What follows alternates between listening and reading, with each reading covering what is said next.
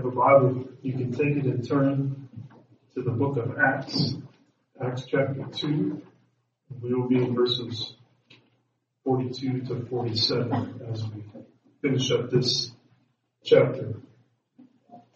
As I said last week, we'll finish up Acts 2, um, and then we will celebrate Easter next Sunday, and then we will plan to get back into the book of Acts um, most likely the following week. Thanks to those of you that asked about uh, me preaching this morning. I did preach this morning at Fellowship Church. It was a blessing.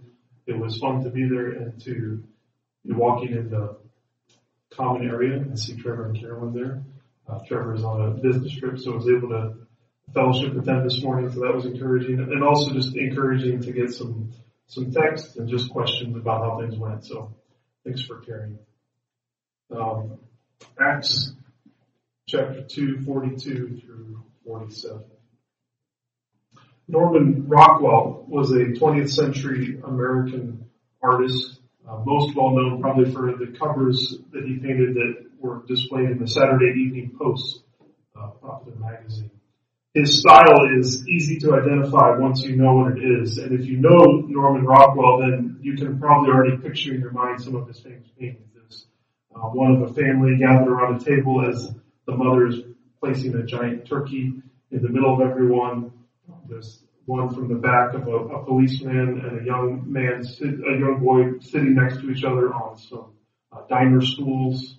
Or there's a series that he did of the four freedoms, and the most famous of a, a man in a brown jacket standing up at what appears to be a, a town hall meeting, um, and he is able to express his his point of view, and that represents the freedom of speech Norman Rockwell captures a certain honest and almost playful beauty in some of his scenes, um, though he was also criticized for his pictures. Uh, he was said to paint scenes of American life that were usually just a bit too sentimental or a bit too idealistic. His snapshots were said to be just a little too good to be true. We might read Acts 2, 42 to 47 and think that it sounds like a Norman Rockwell painting.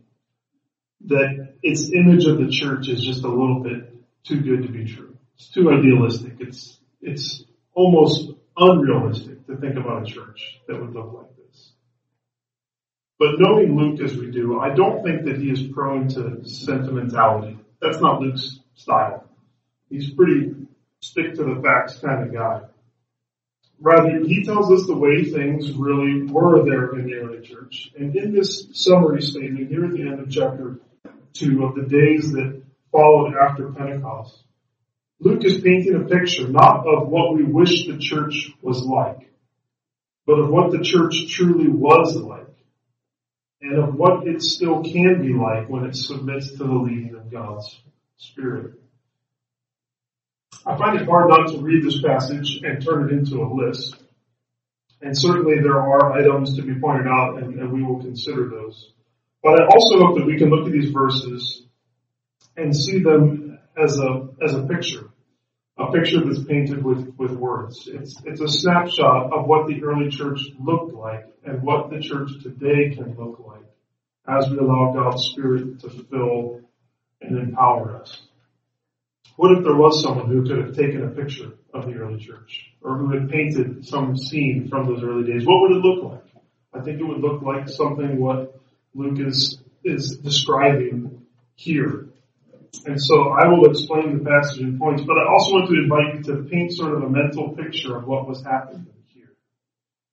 Kids, I know that some of you like to draw during the sermon. You come, if you're my kids, then you get it from me. I remember as a young child drawing often in the sermon. And so I want to invite you maybe to, to draw a picture of what you see in this passage. I think someone kind of beat me to it. There's a handout paper that is a picture of, of what's going on in this passage. But maybe you can think about what this early scene in the church would have looked like. And actually, as I go through the points, there's four of them, I'll give you a, a picture that you could draw for each one. Um, and adults, if you would like to draw a picture in your notes, that's fine too.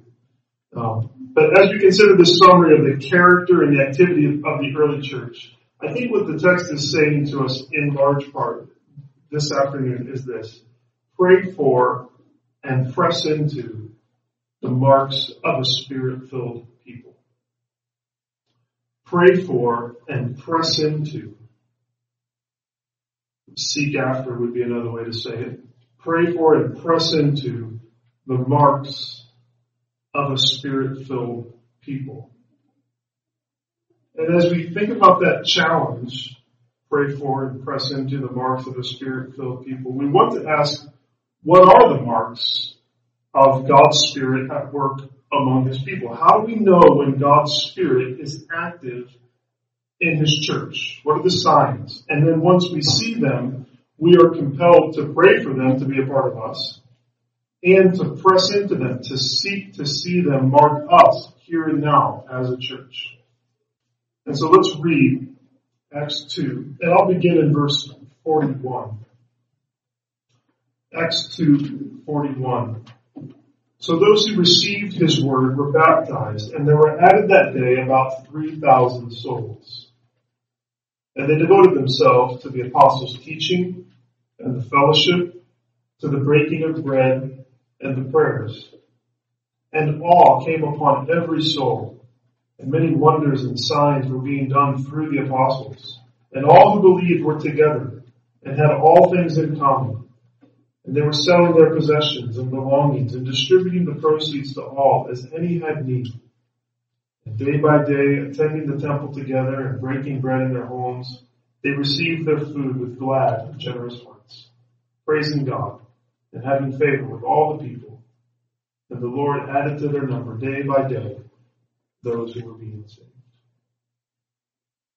Again, this text calls us to pray for and press into the marks of a spirit-filled people. What are these marks?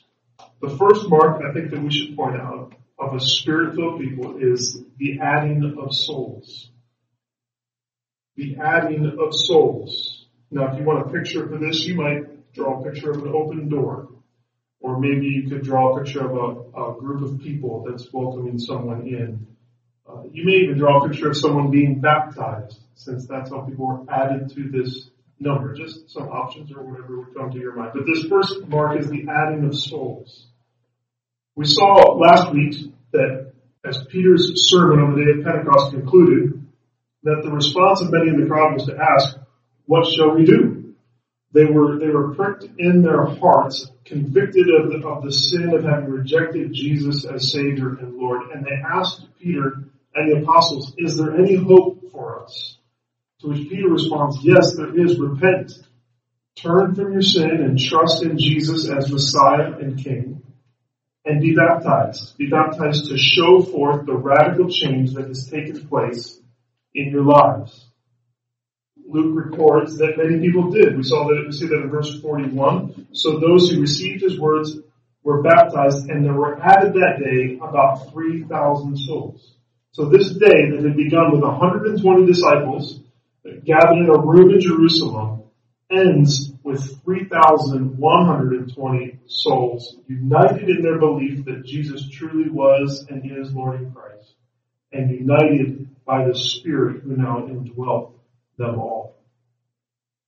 Luke tells us very clearly that this is the work of God, the power of the Spirit in the preaching of the apostles and the pricking of people's hearts leads to what we see in verse 41 that souls were added to the church. We also see in verse 47 that the Lord added to their number day by day those who were being saved. As the truth of the gospel went forth, God was building his church. It began with this sort of large influx on the day of Pentecost, and then it continued with a steady growth of, of the days that followed as God continually was adding more and more souls to their number. When God's Spirit is active, it will mean that souls are added. That people come to see Jesus as Savior and Lord. We don't have any indication here of how frequently that will happen or how many people might come to know Jesus through the ministry of a particular church. But we see that there is something going on here where people are added if we are honest as a church, then we recognize that we have not seen many conversions and baptisms in our church in recent years. I'm not telling you anything you don't know. And so I want us to be honest about that. I don't think that that means that God's Spirit is completely absent from us. The Spirit works as He desires. John 3 tells us that the Spirit is like the wind. He blows wherever He wants. He does whatever He wants, whenever He wants, and no one knows where He's coming from or where He's going. That's what the Spirit of God is like. He works as, as, as He desires, and we cannot manufacture or schedule revival or conversion in any way. That's impossible to do. But I do think that there should be a longing in us for the adding of souls. Not the, not the growth of our membership through people from other churches coming to our church. Not the, the growth of our numbers so that we can tell other people how many people come to our church. But rather the growth of the kingdom. The growth of the kingdom through those who are apart from God coming to trust Jesus as Savior and Lord. The adding of souls. I ask, are we praying to that end? Are we asking that God would use us as individuals and as a church to see souls added to the kingdom? Is this a longing in our hearts that overflows in our prayers? I pray that it is. I pray that it grows. I think it will grow the more we look at the book of Acts. I pray that we would long to see souls added, to be worshipers brought, see worshipers brought to the throne of Jesus. But beyond simply praying to this end, are we actively seeking to share the gospel in word and deed with others? You see in verse 46 that day by day, these followers of Jesus were attending the temple together. Of course, this was their custom. As, as Jewish people who simply believed that Jesus was the promised Messiah, there would be no reason for them to stop going to the temple. But it would also seem that their presence in the temple was a way of proclaiming to their fellow Jews who Jesus was, of announcing that he was Savior and Lord. They were active in their community. They were rubbing shoulders with people that didn't agree with them about who Jesus was and telling them who they believed Jesus was. And God was adding to their number, not simply because they were praying, but because they were active. They were pressing into this. I think we also see in verse 47 that they had favor with all the people. This group of, of Jesus followers was a group that people found to be respectable and kind and generous.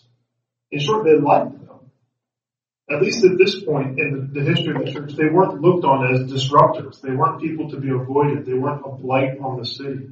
Rather, they were a great blessing.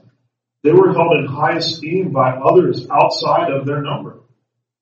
I can remember as a student at Moody Bible Institute that the president one time shared that a member of the, the community there in Chicago had said that when the students of Moody returned each fall, it was like someone had turned a light on in that part of the city. And what a great testimony that was. My question is, is that the same, is, is, is that true for our churches? Is that true for us as a church? Do we bring light into the neighborhoods that we come into? When, when we left our spot on Bardstown Road, is there a hole that is left? Are we missed in some ways? I've heard from some that we are, and I'm encouraged by that. Is that true of us though as a church? Is that true of us as, as individuals? Not that we're people pleasers, but that we're ambassadors of the kingdom. We're a person who, who brings grace and peace where we go. As we think about the adding of souls, surely this is the, the work of the Spirit. Uh, we have to be praying for that. It's not something we can manufacture on our own. But we should also not, ne- not neglect to proclaim the gospel as we go about our daily lives. And we as a church should strive to live as those who have favor with all. We adorn the gospel with kindness towards strangers and patience at the grocery store, love for the outcast. We teach English on Tuesday nights. We provide meals and necessities to Louisville Rescue Mission. We live lives that are above reproach, that are marked by integrity and righteousness. And as we do, we trust that God will add souls, not simply to our church, but to His kingdom for His eternal glory. Let's be honest, when we look at this, when God's Spirit is active, people are added. There's no denying it. And it's not wrong to identify it. So let's, let's be honest and ask ourselves, are we praying to this end? And are we pressing in to see people added to God's kingdom? God's Spirit is at work. There's most often the adding of souls. So let's pray for that and let's press into it. Second, we see here that God's Spirit's presence is seen in a love for truth. So there's the adding of souls. And the second thing that we see is a love for truth. A picture you might draw for a love for truth. You could simply draw a Bible. You could draw someone teaching others. You can also, and you'll see this later on, you could draw the bread and the cup that we use when we take the Lord's Supper together. Those are some options as we think about this mark of God's Spirit as a love for truth. I take this from two phrases. The first is in verse 42, that they devoted themselves to the apostles' teaching. Those who had been with Jesus from the beginning and who had been taught by him after his resurrection passed on what had been given to them. Jesus in John 14, 25 to 26 speaking to his disciples says this, These things I have spoken to you while I am still with you, but the helper the Holy Spirit whom the Father will send in my name, he will teach you all things and bring to your remembrance all that I have said to you. And so now the apostles, filled with the Spirit, recall what Jesus had said and done and how he had opened their minds to see that he was the fulfillment of the Old Testament scriptures. And then they take these things that they are being taught by the Spirit, that they have been taught by Jesus, and they teach them to the souls that are being added to the church as they together are seeking to walk in the ways of Jesus. Note that the coming of the Spirit did not mean that there was no need for the apostles to teach for the people to learn. The church is not anti-intellectual because it is focused on spiritual things. The presence of the Spirit doesn't eliminate the need to study the scriptures. From the beginning, the church loved the truth and longed to learn and to grow in the teachings of the apostles. John Stott brings this idea to our present day when he writes this. He says, since the teaching of the apostles has come down to us in its definitive form in the New Testament, contemporary of the present day devotion to the apostles' teaching will mean submission to the authority of the New Testament. A spirit-filled church is a New Testament church in the sense that it studies and submits to New Testament instruction. The Spirit of God leads the people of God to submit to the Word of God. Like that last phrase, the Spirit of God leads the people of God to submit to the Word of God. We don't worship the Bible but we submit to its teachings as having been handed down to us from Jesus to the apostles and then to us. And so we love the truth that's contained in the Bible because it teaches us of the salvation that we have in Jesus and how to walk with and please Him. May we always be a church that loves and learns and lives under the authority of the Bible. If we're doing that, then we are showing that we are filled with the Spirit. I think another phrase that points to the early church's love of the truth is when we're told that they were devoted to the breaking of bread. That's in verse 42. This, uh, they devoted themselves to the apostles' teaching and the fellowship and to the breaking of bread. Uh, that phrase occurs in 42, but it also occurs in 46. They were breaking bread in their in their homes, this could be just a reference to the fact that they ate their meals together, um, which is what I think it does mean in verse 46. But the breaking of bread can also be a reference to the Lord's Supper. And in fact, the, the fact that in verse 42 it says that they were devoted to the breaking of bread makes me think that this is a reference not just to them eating together, but to the Lord's Supper. Some of us are very devoted to breaking bread. Make sure that we eat our meals. But I think there's a deeper devotion that's going on here. From the beginning, the, the disciples of Jesus obeyed the command of Jesus to remember him through the meal that he had instituted. And in so doing, they made his death and the salvation that he bought through that death, they made that central to who they were. They loved it because they loved that truth. And as we, as a church, continue to observe the Lord's Supper, we preach that sermon, as it were, and we proclaim the truth that forgiveness is only found through faith in Jesus and His finished work. We proclaim that over and over again. We proclaim that our unity and our salvation is founded on the fact that Jesus, though sinless, took our sin upon himself and died to pay the penalty that we deserve so that through faith in him we can have forgiveness and new life. We proclaim as we take the Lord's Supper that it is on Christ and Christ alone that we stand. And when we continue this practice of the Lord's Supper, we show that we love the truth.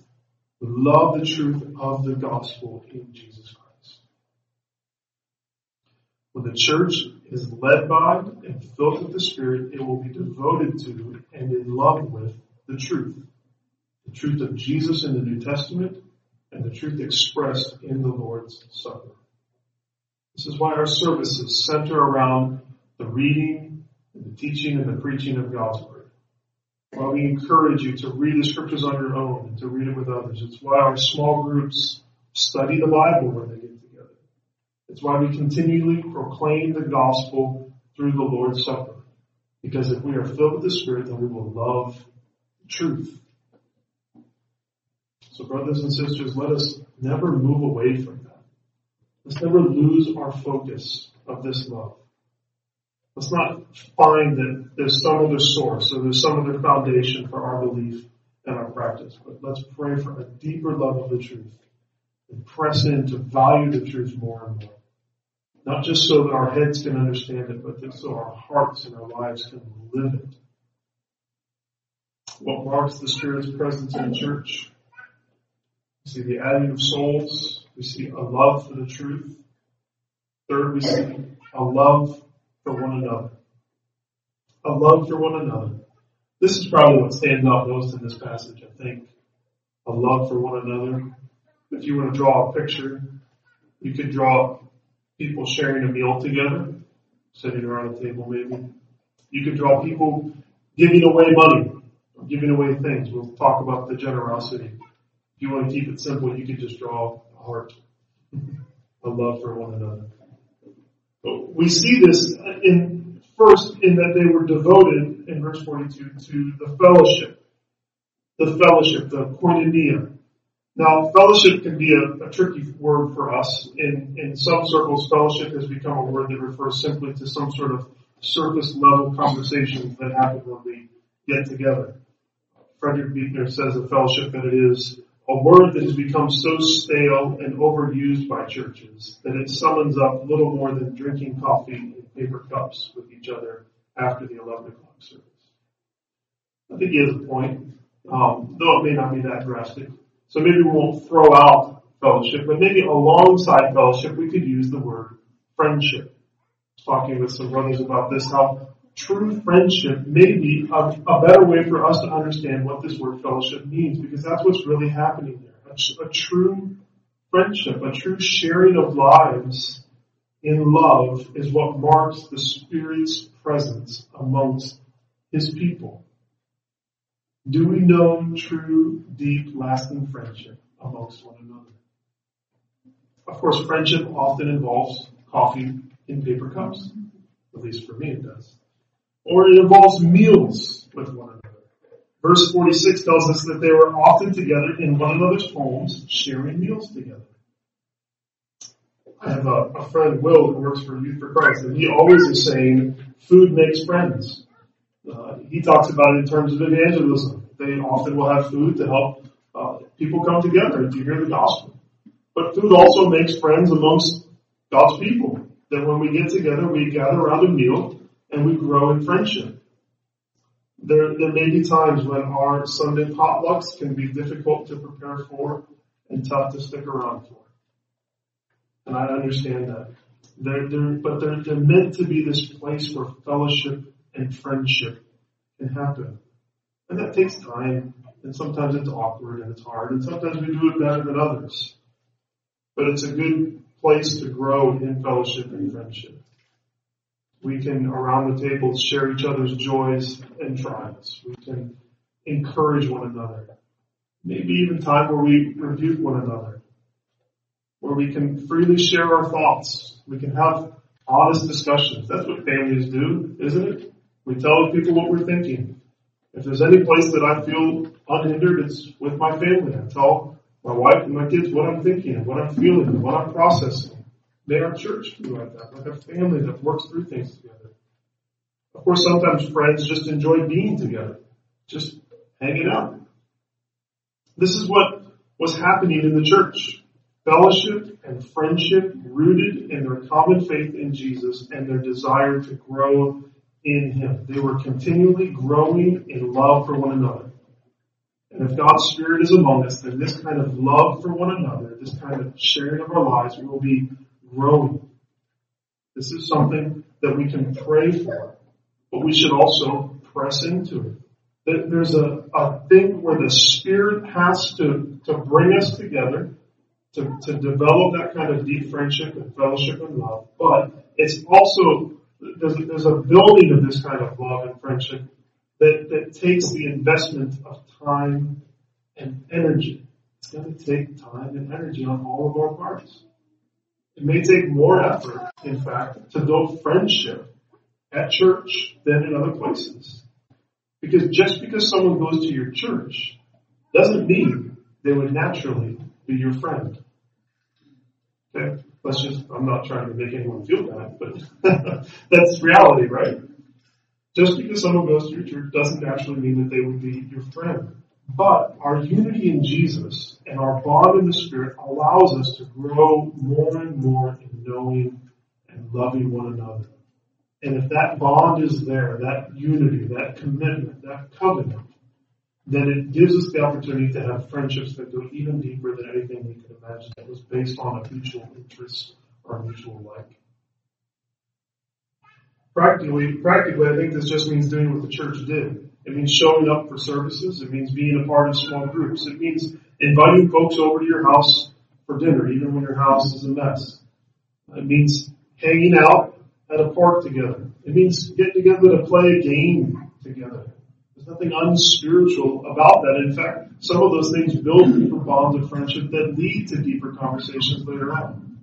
And as we do these things, we, we grow to know one another, we grow to trust one another, we grow to love one another in a unique, spirit infused way. We have to press into this though and make time and effort and energy to do it. I think this kind of devotion to fellowship is also expressed not just in, in these meals that were had together, the devotion to fellowship and receiving the food with glad and generous hearts, but also there's a generosity that's happening in this early church amongst one another. Verses 44 and 45, look at those again. And all who believed were together and had all things in common. And they were selling their possessions and belongings and distributing the proceeds to all as any had need. His friends were all together and it was sort of a what's mine is, is yours, what's yours is mine kind of place. They saw friends around them who had need and they said, what do I have that I can share? I think it's a good question to ask as we think about fellowship. What do I have that I can share? What do I have? What does my family have? What do I have personally that I can give to others that will show them love, that will meet a need in their life? Some things that come to my mind right off the top of my head may be your home. You have a home that you can share, that you can invite people into, to feel welcome and to feel a part of your family, to feel a part of the family of God. You have a car. Maybe you have a car to help people get from one place to another. To get a ride to the airport or get a ride to work or get a ride when the car breaks down or all these other things. We have been given this gift of a car. How can I use this to show the love of Christ to others. We have food. Most of us have more food than we need. How can I use food as a way to bless others? When we have potluck together, sometimes it's hard, and sometimes you come and you don't have anything. And you should always feel welcome to stick around because there's always but sometimes there's great joy in bringing something unique to share and to bless others, to bring a birthday cake, to bring a special meal that blesses others and shows the love of Christ in some real practical way. Or maybe it's food for someone who really has no food at all. You can bless them in that way. Maybe it's money. Maybe someone does need money to help with schooling, to help with a house payment, to help with something that they need in particular. And the thing that we all have that's probably most valuable to us is time. Do we have time that we're willing to share with others? That's where we really will grow deep in our fellowship. You give someone else your time. You are saying, I love you. I care about you. When we say, I don't have time for something, we're not usually short on time. It's just not usually as important to us as other things. And so when someone gives you their time, you know that they are expressing love and affection for you. These are just some practical questions and answers to that question. What do I have that I can share? I invite you to think about that, to pray about that. What do I have that I can share with my brothers and sisters in Christ that will show the love of Christ in a deep way? True fellowship, deep gospel friendship, it's a good word to think about, maybe gospel friendship, is a mark of God's Spirit at work among us. And we have to pray for it. To ask God to, to build that within us. But we also need to take practical steps to see it grow in our lives. So we're starting to fill out this picture, I think, of the, of the early church with these different elements. There's the adding of souls that marks the Spirit, a love for the truth that marks the Spirit, a love for one another that shows us that the Spirit is active. And then finally, the power of God. The power of God is evidence of the Spirit's work amongst us. If you want to draw a picture for that, you might draw someone praying. We'll talk about prayer and the power of God. That's one picture you could draw. If you want to draw fire. I think that fits right in with this passage. There were tongues of fire that came down, and that represented God's power to the people there. The power of God. Two phrases that point us to the power of God amongst his people. One is that they were devoted to prayer. That's the fourth thing there in verse 42. They devoted themselves to the prayers. And then verse 43 gives us this description. And awe came upon every soul, and many wonders and signs were being done through the apostles. Devoted to prayer though, before the, the day of Pentecost, the followers of Jesus were devoted to prayer. And now that the Spirit has come, they are still devoted to prayer. They recognize that they had to continually rely on and seek the power of God. And prayer is the way that He has given us to do that. Prayer is an act of faith. Prayer is an expression of need and inability. It says to God, I can't, but you can. When the church comes together and prays, it says, we can't, God, but you can. And if the work of the church is truly a spiritual work, if it's truly a work of God, then only He can do it. And only when we are asking Him to help us will great and mighty, happy, mighty things happen in His name for His glory. The church knew of these mighty things, of the greater works that Jesus had told them about that they would do. We see in verse 43 that there was a continual sense of awe amongst them all. They were just always astonished and amazed at what God was doing. We're told that signs and miracles were happening among them. That, those same words that we read about um, in, in verse 22 of chapter 2 about Jesus' mighty works and wonders and, and signs, and these things were happening amongst the apostles. They were pointing to the truth of what Jesus was, uh, about what they were saying about Jesus, that he truly is the Messiah. Everyone was astonished at the things that were happening in the early church. Maybe another picture you could draw would be just someone with their mouth wide open, just shocked all the time. What is God doing? This is amazing. That's what the early church was like. We have said that there was a certain uniqueness to this time period in salvation history. There's a transition happening and these miracles attest to the unique way that God is building his, his church. But I think there's still hope for God's power to do amazing things amongst us. Because God's power can be seen in many different ways. It can be seen in miracles. It can be seen in, in healing that points to the power of God. But I think it's also seen in other ways. Even this love that we have for one another is sometimes a miracle. The fact that God can draw a unique and diverse group of people into deep fellowship and deep friendship with one another is a sign of His power. Whatever it looks like though, if we have eyes to see it there and we are seeking out the power of God, there will be times when we say that's an evidence of God's power. That could be, we look at things and we say that apart from God's Spirit, this could not happen. That sin could not be rooted out of my life apart from God's power. That relationship, there would be no chance for this relationship to be healed apart from God's power. Are we looking for those kinds of things? If we are to see the power of God in our church, we can never cease to be a praying church. We can never think that we need to do more things to see God's power and neglect to ask God to do His work amongst us. God's Spirit leads us to dependence on God.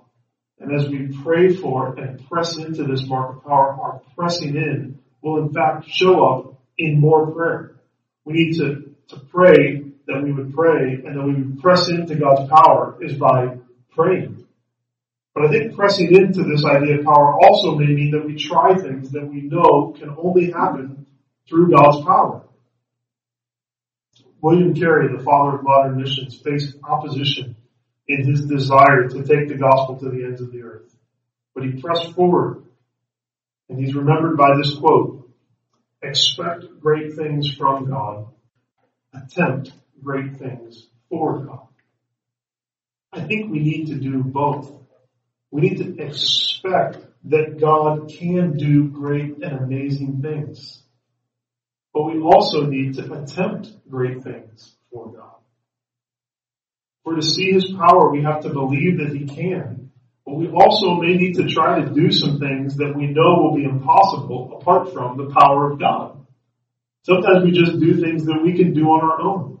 But when we step into things that are more difficult, that show only God can do this, then He is ready and willing to step in and do amazing things to show His power. So, how do we know God's Spirit is at work? When God's Spirit is at work amongst His people, there is the adding of souls. There is a love for the truth. There is a love for one another. And there is the power of God that's present amongst us. Let me give you two practical ways to use these four points in this picture. Um, use these marks as a way to pray for our church. We said to pray for these things, right? So we, we want to pray for them. To pray for the adding of souls. To pray that we would love the truth. To pray that we would love one another. To pray for God's power. When you sit down to pray for Grace Fellowship Church and your mind is blank, think about these four things, these four pictures. What a great way to pray for our church. And also, as you seek to apply God's Word, as we all do, we can use these as, as a way to consider how we can grow as a member of this church. What do I need to do to help us see God's Spirit at work in these four different areas? Are there ways that I can grow as a witness of the gospel, whether on a Sunday morning through the hospitality that I offer people that may show up, or through inviting a neighbor to come, or through the way that I share the gospel in my workplace? Are there ways that I need to grow to love the truth more? Are there ways that I need to grow to love my, my fellow believers more? That I can seek to have great friendship with those that I go to church with? And are there things that I can attempt knowing that only God's power can do it. How can I grow as a member of this church in these four areas? Let me close by saying I don't think that the picture that's painted in Acts 2, 42 through 47 is supposed to be one that we sort of put onto our church and then trace it. I used to love those books when I was a kid because I felt like such a good drawer. That's drawer word? Artist. I felt like a great artist. When you would put that, that sort of somewhat clear paper and then you could draw amazing things and I'd say, look what I drew. And I didn't really draw anything. I just sort of copied what was there. And I don't know that, that this picture is supposed to be something that we're supposed to put on our church and trace. Just as Norman Rockwell's pictures of an idealized America, they're not the same. I, I think this is where some people get into trouble. They imagine that any church that doesn't look like this church here is, has not reached the ideal and perfect state of the New Testament church. They focus on saying, well, they were meeting from house to house, and if you're not meeting from house to house, then you're not having that true New Testament church thing going on.